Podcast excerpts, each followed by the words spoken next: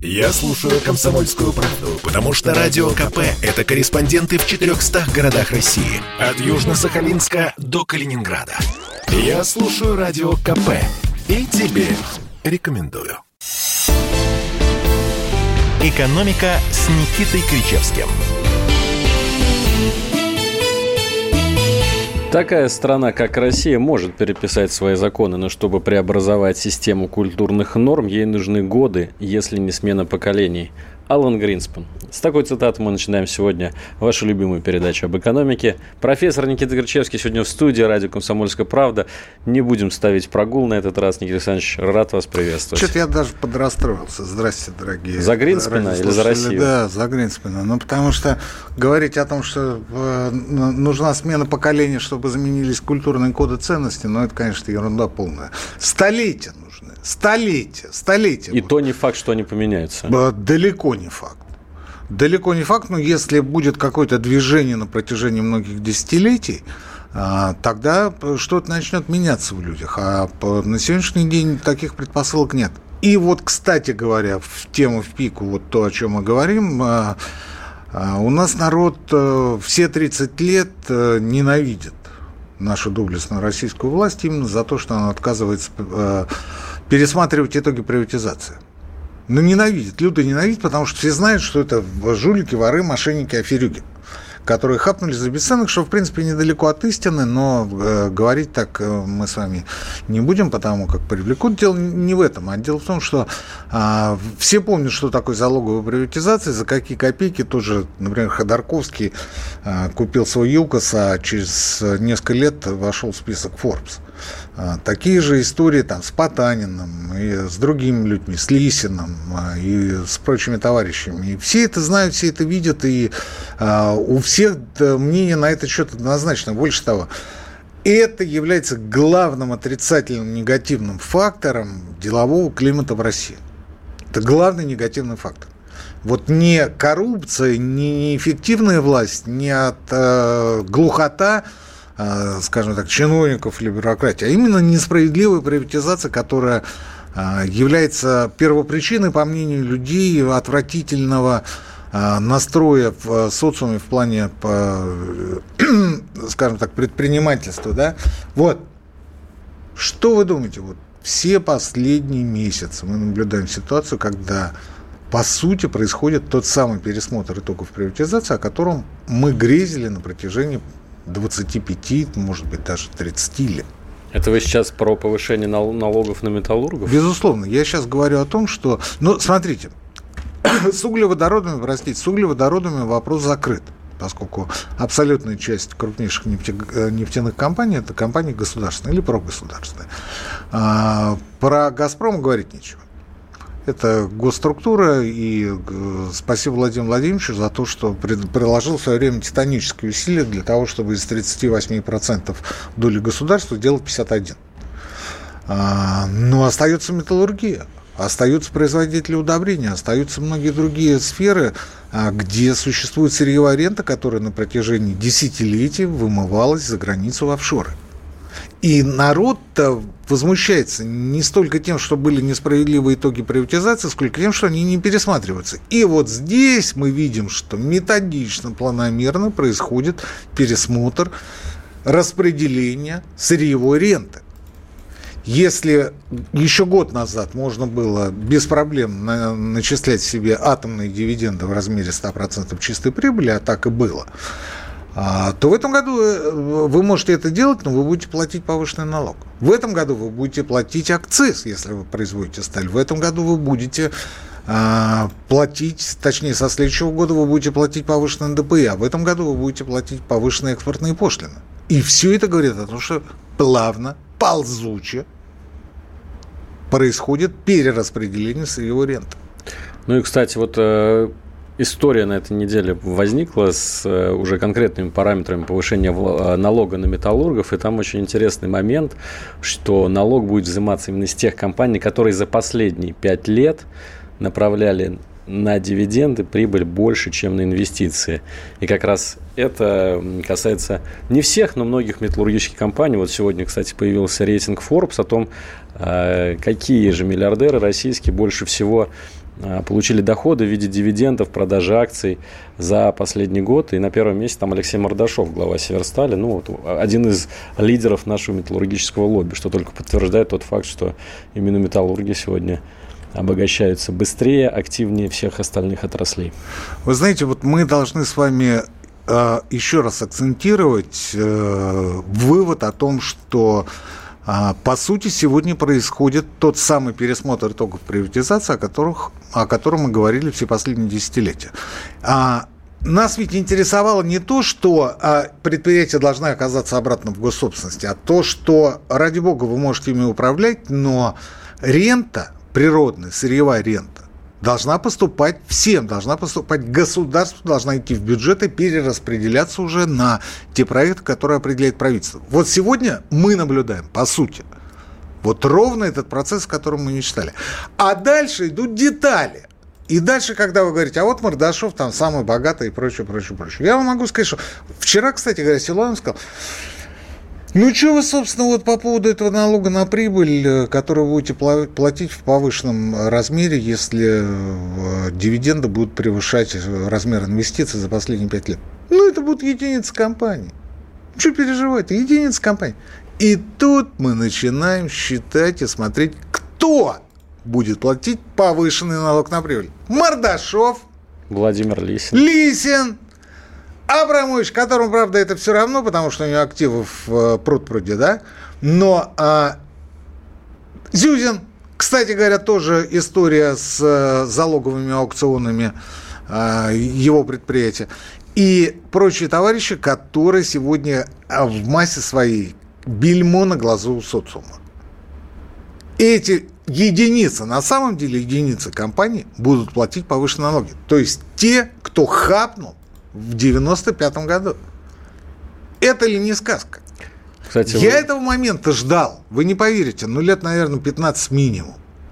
А если, если не 20, ну вот как вот более-менее э, ситуация выкрестовали, э, э, проходим, проскакиваем мимо, проезжаем, не выговорю, не выговорю. вот минимум, не сегодня. Нет, сегодня точно нет. А, минимум лет 15. Минимум лет 15. И вот тебе, пожалуйста. Потому что после того, как э, закончилась история с Ходорковским, все ждали, э, говоря по-простому, продолжения банкета. И вот лет 15 вот все ждали, ждали, ждали в 2012 году. Путин! В начале 2012 года Путин! Это слово нельзя произносить сидя. Так вот, он собрал этих олигархов, говорит, ну тут вот надо как-то там этот э, налог на прибыль, принесенную ветром, windfall tax, так называемый, да, э, по британскому образцу там или еще что-то в бюджет заплатить. Как они на него начали орать?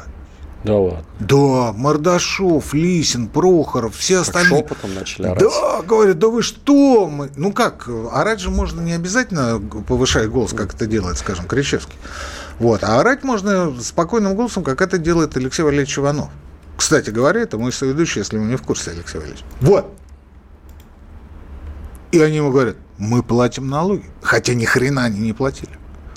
Мы а, занимаемся инвестициями в основные фонды. Нифига подобного. Вы выводите деньги в офшоры, на которые вы тут же переоформили свое предприятие.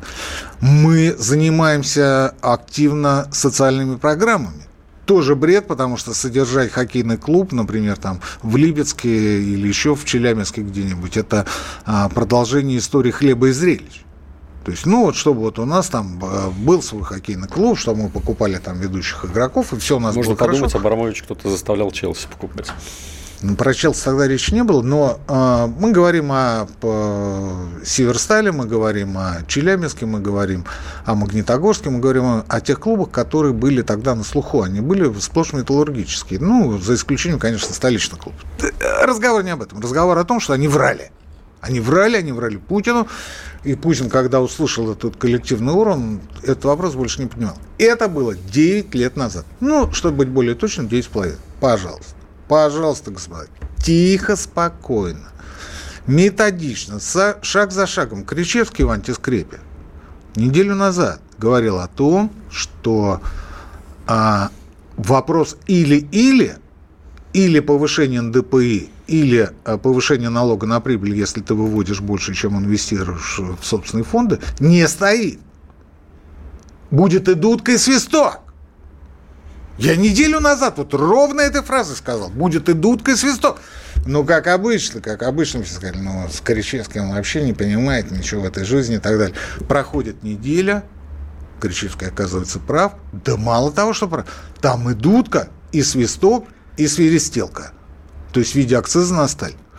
А началось-то все с чего? Началось все с того, что кто-то из этих, уж извините, гавриков, решил, что он может на равных разговаривать с государством.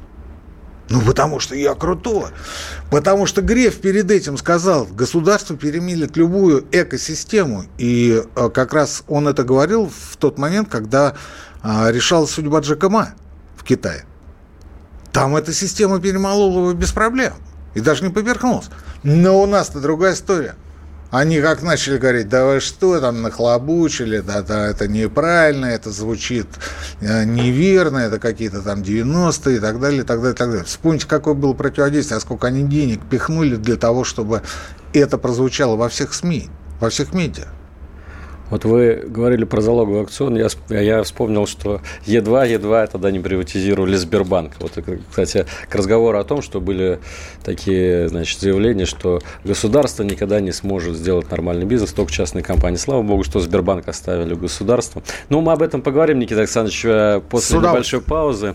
Сейчас уходим на рекламу. Никита Крачевский, Алексей Иванов в эфире радио «Комсомольская правда». Я предпочитаю правду, правду, а не слухи. Поэтому я слушаю Радио КП. И тебе рекомендую. «Экономика» с Никитой Кричевским. Ну что, запрягаем и едем дальше. Никита Кричевский, вот, Алексей Кстати Иванов. говоря, э, любая власть первое, что начинает делать, это приватизирует историю под себя. И, а, Переписывает. Ну, можно и так сказать, ну, скажем, присваивает права собственности. Пусть на время. Ну, историю пишут победители. Это известно. Историю пишут те, кто сегодня царь горы. Так вот, был в российской истории такой царь под названием Петр Алексеевич, да? а, который решил, что для того, чтобы сблизиться с Западом, а ему очень нравилась Северная Европа, необходимо сделать кое-какие исторические параллели, аналогии для того, чтобы а, более выгодно выглядеть перед европейцами. И тогда а, появился термин «монгол-татарская ига», тогда появились очень многие вещи, которые э, отчасти были придуманы немцами, не зря это называется нормандская версия русской истории, какие-то были придуманы украинцами, которые э, ну, буквально оккупировали церковные должности, очень многие должности при дворе. Иными словами, это была некая каноническая версия истории, которая была создана в Российской империи впервые. Впервые, потому что до а, начала XVIII века история это были хронографы, это были подслеповатые монахи, это были люди, которые переписывали там летописи, еще что-то, и, в общем, особого... Причем переписывали под себя, опять же, под, под э, запросы власти, которым это поручало. Ну, кстати говоря, первая, первая версия э, переписывания того же Нестера, э, Нестора появилась э, в начале XII века. Это тоже доказанный факт, доказанный э, советскими историками, русскими, опять же, историками. Тот же э, Глыба русской истории э, Борис Александрович Рыбаков, герой социалистического труда. Это человек, который ну, определял во многом, определял а, направление развития исторической науки. Кстати говоря, человек из старообрядцев. Я это к чему? Я это к тому, что вот мы до сих пор, до сих пор а, тащим вот тот, а, вот ту ветвь, тот вектор, который был представлен в начале XVIII века, против которого категорически возражал Ломоносов, категорически просто. Ну, естественно, не слушали, потому что, ну, ты, конечно, Ломоносов, но история – это политика. История – это несколько иное, нежели чем а, ты полагаешь. Вот. И вот э, 18 век, в 19 веке было то же самое. Никто не слушал аль- аль- альтернативные э, версии о том, что, э, скажем, никакого крещения Руси в 988 году не было, и нигде это ни в каких э, западных скрижалях это отмечено не было. Это была разовая операция для того, чтобы князю Владимиру э, получить дополнительные пряники в взаимоотношениях с Византией и прочее, прочее, прочее. И вот так уж получилось, что мы докатились э, с этой нормандской версии русской истории до начала 21 века. Вы знаете, я думаю, что через какое-то время мы будем открывать историю заново, потому что придут люди, которые будут нести в себе заряд э, не то чтобы альтернативной, но более конструктивной версии русской истории. Но сегодня мы послушаем и такую, а почему нет? А давайте не об истории, а к свежим новостям перейдем. Я да тут... я что-то вот, меня что-то прибило, прищелкнуло, я решил вот поделиться своими мнениями на этот счет. Э, Владимир Ростиславович Мединский, э, собственно, послужил триггером, спусковым крючком моей, моей тирады многоминутной. Да, Владимир Ростиславович на радио «Комсомольская правда» да, каждое кстати, воскресенье. Да, кстати, ведет... не, самый, не самый последний специалист, мягко скажем. Очень, очень, очень, очень хорошие лекции. Да, интересно, самое главное, интересно и э, хорошо очень, хорошо очень доносит, преподносит, подает информацию, поэтому настоятельно рекомендую. А, я напомню только WhatsApp, Viber, Telegram, э, куда вы можете слать свои сообщения для профессора Никиты Гречевского, плюс 7 967 200 ровно 9702. И так, к свежим новостям, новость сегодняшнего дня, наверное, главная по экономике. Министр труда Антон Котяков – сообщил, как же вырастут пенсии в 2022 году, я сразу скажу, что меня это сообщение расстроило. Почему? Котяков говорит, индексация страховой пенсии в России достигнет 5,9%. А с 1 января 2022 года, ну, у нас всегда, каждый год э, в последние годы повышают пенсии с 1 января а, примерно на 1000 рублей. Вот 5,9%. Почему меня это расстраивает? Потому что инфляция в этом году – уже 7%. То есть повышение пенсий с 1 января не покрывает даже текущая Слушайте, инфляция. Я, я, я немножко вас расстрою. Я вам настоятельно рекомендую обратиться к действующему пенсионному законодательству. Если инфляция, ну, по крайней мере, раньше так было. Если инфляция превышает 6%, индексация происходит два раза в год. Два раза в год. То есть а, а, вы то есть, уверены в том, что в следующем году, 1 то есть надо, января и подождите, 1 июля. Подождите, то есть надо, во-первых, 1 апреля, 1 октября, то есть надо а, надо посмотреть законодательство еще раз, и надо уточнить этот вопрос. Вы меня застали врасплох. Но в, во все предыдущие годы, если у вас инфляция по итогам года превышает 6%, вы должны индексировать пенсии два раза. Поэтому а, я, конечно, не выступаю адвокатом господина Котякова, он в этом не нуждается. Но, на мой взгляд, э, мы здесь что-то недопонимаем и недокручиваем. А давайте, во... давайте подвесим этот вопрос до лучших времен. А возможно, возможно, просто э, будет учтена та, э, в, в качестве индексации те 10 тысяч рублей, которые в, нет, в августе нет, этого нет, года. Нет, нет, ну что. Нет, это абсолютно исключено. И вообще индексировать пенсии нужно не по уровню инфляции, это как это бред. Это как, какой-то вообще ужас, понимаете, а по а, росту средних заработных плат по экономике. Потому что от заработных плат э, зависит э, то количество пенсионных взносов, которые перечисляют работодатели. Потому что инфляция – это э, ну, некий аморфный показатель, который напрямую на пенсионеров не влияет. Тогда уж давайте говорить о том, что а, индексировать нужно по инфляции для пенсионеров. Для пенсионеров. То есть в основном на продуктовый ну, набор? В основном да. Лекарства, продукты. И понятно, что там инфляция существенно выше, нежели чем средняя по экономике. А, ну, уж извините за демагогию, но сравнивать яхты и макарошки, ну, как-то некорректно. Ну, вот, кстати, да, по макарошкам вы э, актуально сказали, потому что сегодня как раз... Так я вам подачу сделал специально. Пошла новость о том, что макаронные фабрики взбунтовались, говорят, у нас дефицит твердых... Взорвались. Взорвались. Взорвались. Взорвались. Взрыв это макаронной фабрики, да. А, дефицит якобы твердых сортов пшеницы в стране вывозится в Казахстан. Почему это твердые сорта пшеницы? Потому что ЕАЭС ЕАЭС, да, но Казахстан вообще-то сам э, не самый последний производитель пшеницы в мире. Ну, я бы не сказал, что он и в результате... не самый последний, он не самый первый совершенно точно, потому что мы по привычке апеллируем к целине.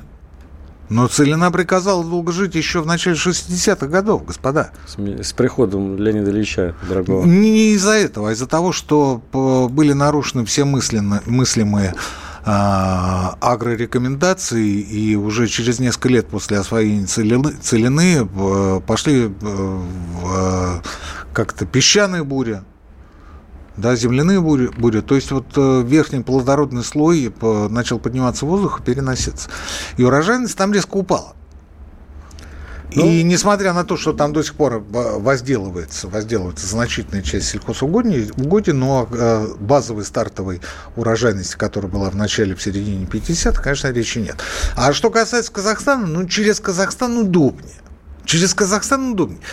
И я хочу, чтобы мы с вами а, понимали, если, то есть не, не то, что понимали, знали, вот так давайте, а, если правительство а, преодолело титаническое сопротивление а, хозяев жизни под названием металлургическая олигархия, то уж макаронным фабрикам по рукам Нефтегазовых дадут... у нас нет олигархов. Да. Нет. Нет. А вот были вот эти вот э, ошметки э, прежних 90-х в виде металлургических э, олигархов. Если уж а, а, оно сподобилось и преодолело их сопротивление, то с макаронными фабриками, с производителями и экспортерами пшеницы в Казахстан, я вас уверяю, правительство разберется, разберется ну, очень Минсельхоз хорошо. уже сразу сегодня сказал, что никакого дефицита нет, поэтому пусть не придумывают. Значит, историю эти макаронники я не имею в виду итальянцев сейчас, а производителя макарон. В общем, э, идет такое обычное бадание, и вы действительно, Никита Александрович, абсолютно правы. Уж в этом году государство не один раз показывало, что на социально значимые товары – оно умеет сдерживать цены. Вы знаете, дело не в социально значимых товарах, а дело в том, что правительство, на мой взгляд, действует абсолютно правильно. Вот опять же, я, понимаете, я не адвокат правительства. Я сужу а, абсолютно с независимой стороны, но я вам должен сказать, что есть а, новая а, эмпирическая современная монетарная теория. Да? ММТ так называемая, где одним из базовых постулатов э, выступает то, что инфляция – это проблема не ЦБ, а правительства. И с инфляцией нужно бороться не повышением или снижением ключевой ставки каких-то прочих вещей, а точечным воздействием на те сферы, где на, наблюдается наибольший всплеск инфляции. Вот ровно так действует Китай. Один в один. Один в один. И так начали действовать мы. Но Набиулина сама в свое время сказала, что ЦБ может регулировать только спрос, а правительство должно заниматься тем, чтобы регулировать предложение, то есть увеличивать конкуренцию в стране. За счет Но этого опять сдерживать же, инфляцию. Опять же, видите, вот какой вот подход э, женский, да, черное и белое. Вот э, спрос вы, э, а предложение мы, или наоборот. Вот так вот. И, и как бы вот дихотомия такая, спрос-предложение. А то, что есть дополнительный фактор, Набиулину э, никоим образом не трогает. Это зато трогает правительство. Не волнуйтесь, не переживайте. Макаронники, они это делают не для того, чтобы а, предупредить население, а для того, чтобы выбить себе преференции. Вот и все. Вот и все. Не выбьют. А если выбьют, то на тех условиях, на которых это будет интересно Еще одна пауза нашей передачи, чтобы послушать новости. В следующей части нашей программы мы продолжим с Никитой Крычевской обсуждать самые интересные экономические новости. Чтобы не было мучительно больно за бесцельно прожитые годы, слушай «Комсомольскую правду». Я слушаю Радио КП и тебе рекомендую. «Экономика» с Никитой Кричевским. Никита Кричевский, Алексей Иванов, рожденный в СССР, живущий в Российской Федерации. Продолжаем. Русские люди. Русские люди, да. Давайте э, напомним наш прямой эфир, WhatsApp, Viber, Telegram, плюс 7 967 200 ровно 9702. Я сразу зачитаю одно сообщение, так сказать, для затравочки. Наш слушатель из Ростовской области пишет, так ли уж плохая небольшая инфляция? Инфляция заставляет не сберегать, а тратить сегодня и сейчас. Лично у меня так. Мне кажется, прав абсолютно. Главное, что считать небольшой инфляцией? 2-3%, мне кажется. Вы знаете, дело в чем? Дело в том, что э, инфляция – это налог. Налог, который платят все дополнительный налог. А, инфляция – это а, ну, своеобразный аналог маркировки, о которой мы а, говорим то хорошо, то плохо. В каких-то сферах маркировка это то, что в каких-то сферах она, конечно, выглядит э, ну, фантасмагорией. Вот. А инфляция бьет по всем. Ну, просто по всем. Причем инфляцию ведь э, инфляцию никто специально не вводит, не вводил, никогда вводить не будет. Никакой Путин не подпишет указ президента Никита о том, что а вот... инфляция будет 4%, поэтому вы обеднеете в этом году на 4%. Нет, конечно. Нет, конечно, Алексей. Я не хочу сейчас, чтобы вас снова увести в э, дебри истории, но вот все-таки один короткий вопрос задам. А вот правда ли, что когда существовал золотой стандарт, то есть были э, день, деньги бумажные привязаны к доллару, инфляции не было Нет, такой. неправда.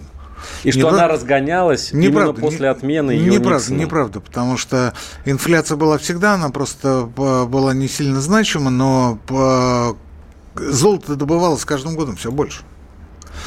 А когда появились бумажные деньги, а это произошло в середине приблизительно 17 века, а в России это произошло в конце 18 века благодаря Екатерине II, Тут уже, что называется, развернули. ассигнации. Да, вот те самые 100 рублевки, где был э, изображен портрет императрицы, которую называли Катя. Катька. Катя, да. Это, кстати, в советские времена 100 рублевку тоже называли Катей.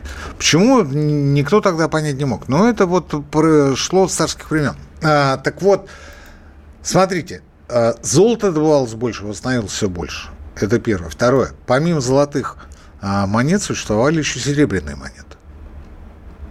А, Биметаллическая система. Третье.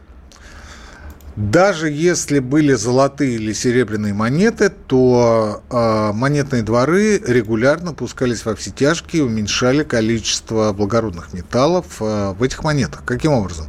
Ну, например, делали их меньше или э, в, в, делали какие-то ну, скажем так, по, по ободкам делали какие-то э, начертания, которые, по сути своей, а, если мы говорим об одной монете, большого значения не имели, но когда мы говорим о монетах в масштабах страны в целом, то, конечно, это были сумасшедшие просто деньги. Так называемый сеньораж. Сеньораж, то есть э, прибыль э, от эмиссии валют. Ну и вот те самые бумажные деньги, о которых я вам говорил только что. Я сейчас на память не помню, но если в конце 18 века а, бумажный рубль котировался к серебряному, естественно, как один к одному, то уже в начале 18 19 века соотношение а, было, ну, плюс-минус там 1 к 43% по отношению к тому, что был 1 к 100%, буквально там 20-30 лет назад. И потребовалась э, огромная работа со стороны, в первую очередь, министра финансов Егора, который Георг Конкрин, э, в конце 30-х, начало 40-х годов 19 века для того, чтобы утихомирить инфляцию и успокоить э, денежное обращение в стране. Он тогда как раз вводил серебряный рубль. Он тогда вводил серебряный рубль. Ему это удалось, во многом ему это удалось. С инфляцией, конечно, не справились. Но а, ни о каком обесценении денег в тех масштабах, которые были в первой половине XIX века, в первые десятилетия XIX века, речи, естественно, не шло. Давайте вернемся в наши дни и вернемся к пенсиям. Наверное, все уже за последние пару дней оттоптались на первом заместителе председателя Центробанка Сергея Швецова. Но мы не останемся тоже, наверное, на стороне, хотя не будем, наверное, уж совсем агрессивным, пытаемся разобраться в том, что он сказал. Итак, цитата, которую э, многие уже слышали. «Помогать пенсионерам, мое личное мнение, немножко поздно», говорит Сергей Швецов, первый зам пред Центробанка, напомню. «Помогать надо гражданину выйти на пенсию с хорошим пенсионным пакетом, который должен быть сформирован самим гражданином. Когда человек вышел на пенсию, полагаясь полностью на государство, это называется социализм» сказал Сергей Швецов на заседании Комитета Совета Федерации. Может быть, он в чем-то прав, Никита Александрович. Все-таки без толковой накопительной системы полагаться просто на отчисления от работающих россиян, которых, кстати, становится с каждым годом все меньше, мы никогда пенсионеров зажиточными не сделаем в нашей стране. Ну да, и что? То есть вы согласны с Сергеем Швецовым? Вы знаете, я... Почему же у нас тогда не получилось за да эти нет, 20 ну, лет? А, я в данном, в данном случае не буду адептом, обличителем а, несчастного господина Швецова. Я его знать не знаю и знать не хочу, между нами девочками говоря, но вы знаете, там все не так просто. Вот как вот выдернули из контекста и выбросили, вбросили буквально в информационное пространство, там все было несколько не так. Там это было на заседании комитета не по эконом-политике, как это преподносили, а на заседании комитета Софеда по бюджету. При этом э, Швецов представил проектировки бюджета, все как бы э, было нормально, а дальше пошли прения. И вот как он говорит, в кулуарах, в кулуарах вот он это выдал. Вот он это выдал. При том, что по сути своей, ну, не так уж он недалек от истины. Другой вопрос, что э, в его э, в мировоззрении, конечно, давляющую роль играет мировоззрение женщин-начальниц в Центральном банке. То есть вот то же самое черно-белое. Посмотрите, он говорит, а вот это капитализм, а вот это социализм. Мужик, мужик, ну ты чё, мужик? Мужик. А где же синтез, да? Мужик, но ведь жизнь это не только черно-белое, жизнь вообще это цветная. Тезис, антитезис и синтез. Да, жизнь это вообще, уже, да, уже жизнь это вообще палитра. Капитализм и социализм скрестились. Почему, почему он, а, почему он не прав? Потому что если вы надеетесь на помощь государства, когда вы выходите на пенсию, это никакой не социализм. Это не социализм. Хотя бы потому, что Пенсионный фонд России в данном случае создан естественно, с подачи государства. И закон о пенсионном фонде, и э, целая череда пенсионных законов принята Государственной Думой.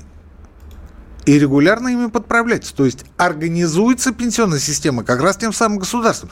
На кого же надеяться-то? Отец ты наш родной. Естественно, на государство. И не только у нас, во всем мире так. Во всем мире пенсионную систему выстраивает государство. И оно же несет гарантии за сохранность пенсионной системы, потому что первейшая функция государства, как вы понимаете, обеспечивать благосостояние граждан, которые населяют страну. Это же абсолютно нормально. И никакой это не социализм. Если вы считаете, что альтернатива, скажем, европейской системе – это американская система, то вы опять же глубоко ошибаетесь, потому что в Америке точно так же есть минимальный размер пенсии, который выплачивается за счет государственного федерального а, или бюджета штатов, так? Вот. Есть корпоративные пенсии, которые опять же регулируются государством то, чего у нас нет, то, что... Слушайте, у меня был эпизод, я вам расскажу, из, ну, мы любим фенчики такие, да? Вот, у меня был эпизод, когда вводилось тысяча на тысячу, помните вот эта система? Да, там, да, тысячу да. платите вы, тысячу платит государство. Меня позвали с Первого канала рассказать о том, как это э, хорошо, как это правильно или не очень правильно. Дали мне э, доску, дали мне фломастер, сказали, Никита Александрович, пожалуйста, чертите, рисуйте, мы вас записываем. Говорите, говорите, говорите. Я говорю, ну вот так. Они говорят, нет, так вы еще говорите. И я тогда обосновал им тезис о том, что во всех странах мира вот эта система тысяча на тысячу выглядит не так, как у нас, а выглядит тысяча от работника и тысяча от работодателя. А у нас система подвержена риску заложенному изначально, потому что тысяча-то у работника будет всегда, а вот тысяча от государства не факт. И, кстати говоря, как вот углядел? Это было а, накануне а, обвала цен восьмого года, и очень быстро деньги кончились. Я к чему? Сейчас, сейчас в это. Ну, видите, зацепили меня опять. Вот, а, я к чему? К тому, что в программе «Время» вышел сюжет, где было сказано, Экономист Никита Кричевский считает, что а, Россия единственная страна в мире, которая вела такую прогрессивную пенсионную модель. Вот главное, как подать. Представляете, я смотрю, я понять еще не могу. Я же вам объяснял, что речь-то не об этом. Там работник, работодатель. Корпоративная пенсия. Что же вы делаете-то? Они говорят, вот Никита Кричевский считает. Вот так это и прошло. Вот я небольшой знаток э, того, как устроены пенсионные системы в разных странах мира, но знаю, что в Америке очень большую роль играют профсоюзы, а, которые распоряжаются. Никакую роль не играют. Никакой. Они играли раньше какую-то роль, а ФТКПП, так называемое профсоюзное объединение, с тех пор Ну, мне кажется, это прошло очень, уже, очень, интересно. Прошло уже больше 30 очень лет. Э, система. Там пенсионные планы, которые, опять же, организуются государством 401К и так далее, и в, э, в, них, э, в них задействованы десятки миллионов а, будущих пенсионеров, но я должен сказать, что все крупнейшие, практически все крупнейшие американские пенсионные фонды банкроты. Банкроты. Разрыв скажем, Калифорнийского пенсионного фонда, крупнейшего пенсионного фонда в Америке, составляет более миллиарда долларов. Ужас, как они там живут? Никита как? За счет эмиссии.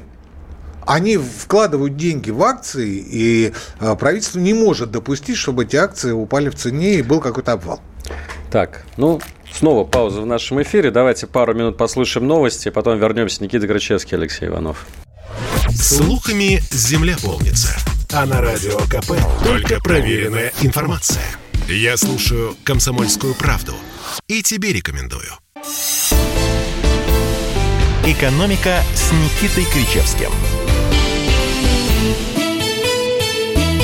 Выходим на финиш, Кричевский, Иванов. Слушайте, вот какая-то вот э, типично русская традиционная ущербность. Георгий Георгиевич Бовтко опять нам рассказывает о том, как к нам относятся там на Западе, там еще где-то там в какой-то Прибалтике.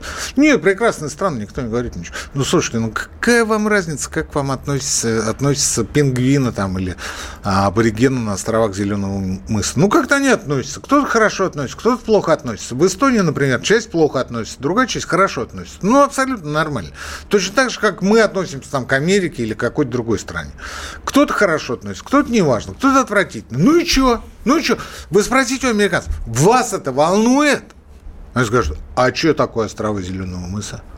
Они скажут, ну это вот там Кабо Верде, там туда хотели Наталью Поклонскую отправить там послом. Да. А кто такая Наталья Поклонская? Понимаете? То есть им по барабану, их волнует проблемы своих детей, своих родителей. Ипотеки, опять же, роста цен, которые в Америке а, сопоставим с нашим, вот это их волнует. А то, что там кто-то про них где-то говорит, а это вообще где?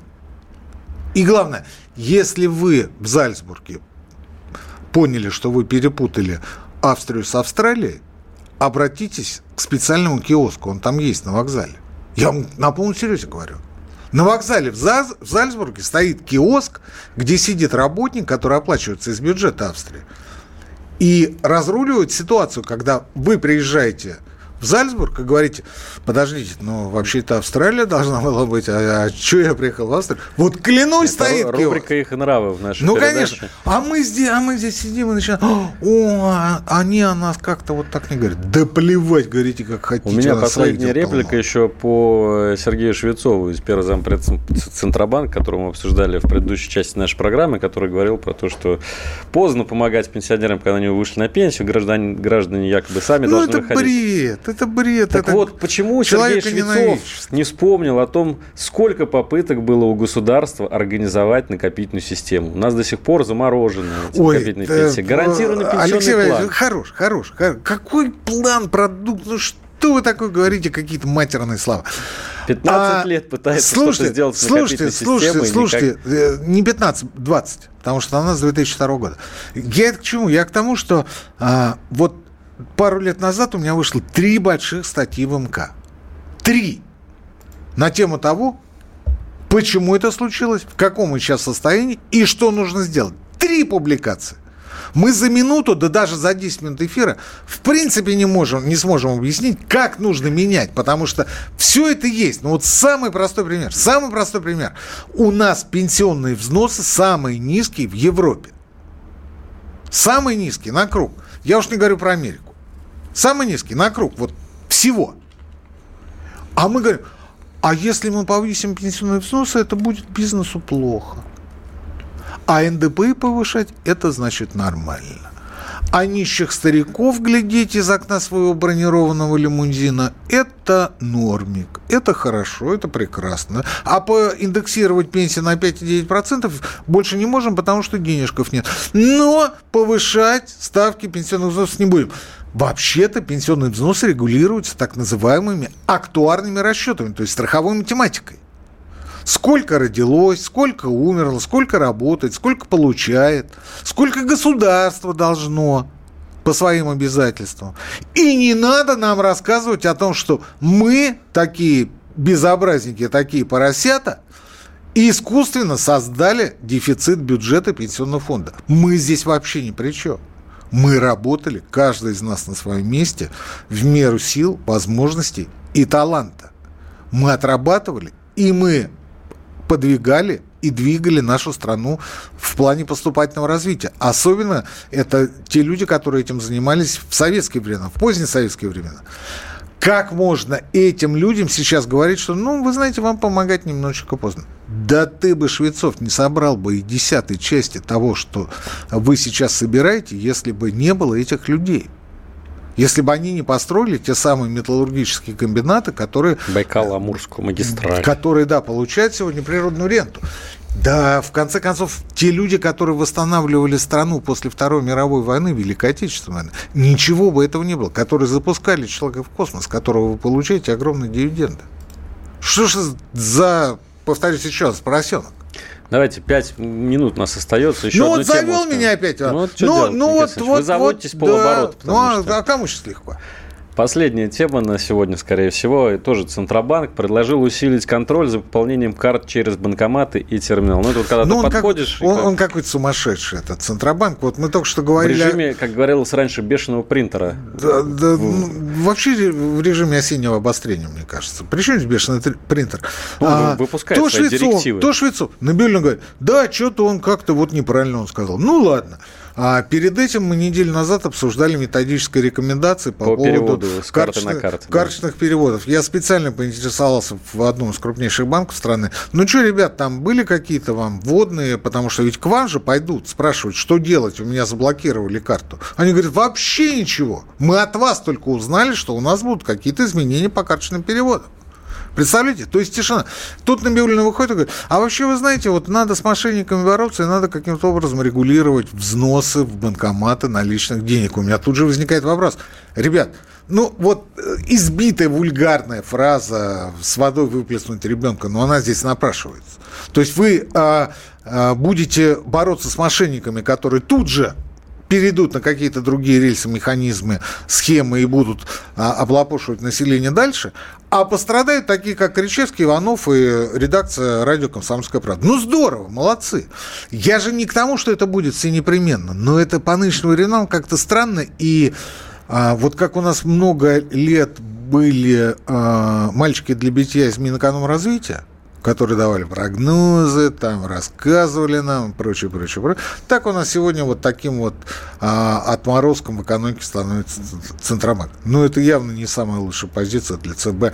Я имею в виду вот те самые а, рекомендации уже не по карточным переводам, а по банкоматам. Ну, непонятно, как это будет работать. А это никто не понимает. Сами банкиры говорят, слушайте, а, ну вы хотя вот бы я объясните. пополнил банкомат э, какой-то наличностью. Как банк скажет мне, что это подозрительная операция? 100, потому что он по, по, по вашему фейсу поймет, что вы мошенник. Ну, это же очевидно. Ну, подозрительное ну, лицо. И я такой же, кстати, да, и, и все наши слушатели Хитрое одинаковые. Но а, не всегда, кстати, бритая.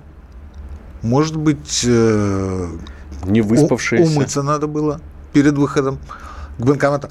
Я к чему? Я к тому, что, вот смотрите, вместо того, чтобы обратить внимание на то, что самозанятые платят фактически не 4%, а 5% налога, нам начинают рассказывать басни о карточных переводах.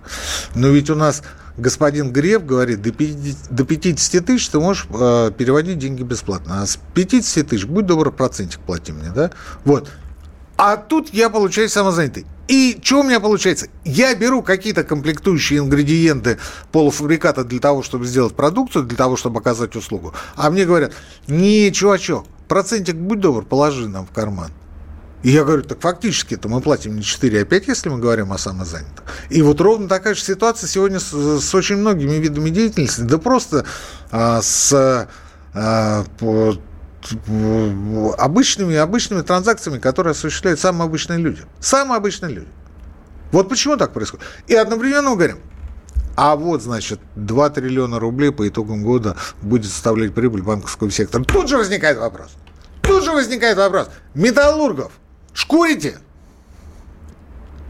А банкиры чего? Они вам что, денег дали? Они ваши друзья, вы с ними в баню ходите? Или чего? Почему так? Почему так? Почему металлурги, да, они, конечно, воспользовались там сверхблагоприятной конъюнктурой, это все понятно. Но банкиры-то вот они в кризис наживали. Два с половиной триллиона рублей. Да, и ведь этот процент никто не отменял, отменять не собирается. А вы нам говорите о социальной справедливости. Вот они, вот они, жирные наши котики. Ребятки, как там коготочки, нормально? Ну, вперед.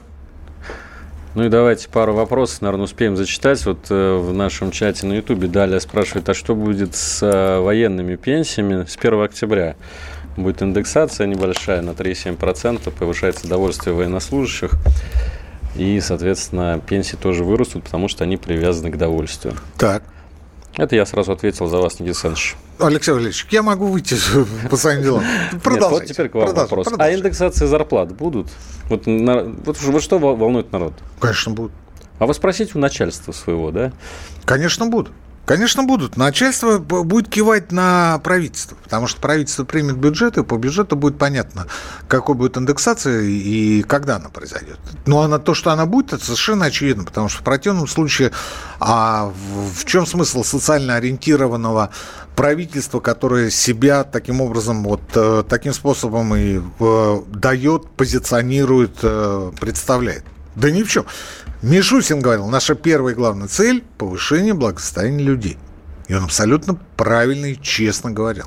И если, а я знаю, что он э, именно так и думает. Если а, он это говорит и публично произносит слух, значит, волноваться за то, что индексация у бюджетников не будет, не надо ни в коем случае бюджетников. Ну, а у частных компаний, соответственно... А на, что на касается радио «Комсомольская правда», тут я абсолютно с вами согласен, Алексей Валерьевич. Да, Нет, я двумя руками за индексацию. Да, э, спрашивают еще вот быстро, нужно ответить, э, влияет ли э, рост тарифов на электроэнергию на инфляцию? Естественно. Это одна из базовых причин того, что растет инфляция. А, естественно, монополии должны а, на несколько лет выступить главными морозильниками морозильниками тарифов. Но пока этого не происходит. Друзья, Подождем. прощаемся с вами до следующей недели. С вами был Никита Крычевский, Алексей Иванов на радио «Комсомольская правда». Экономика.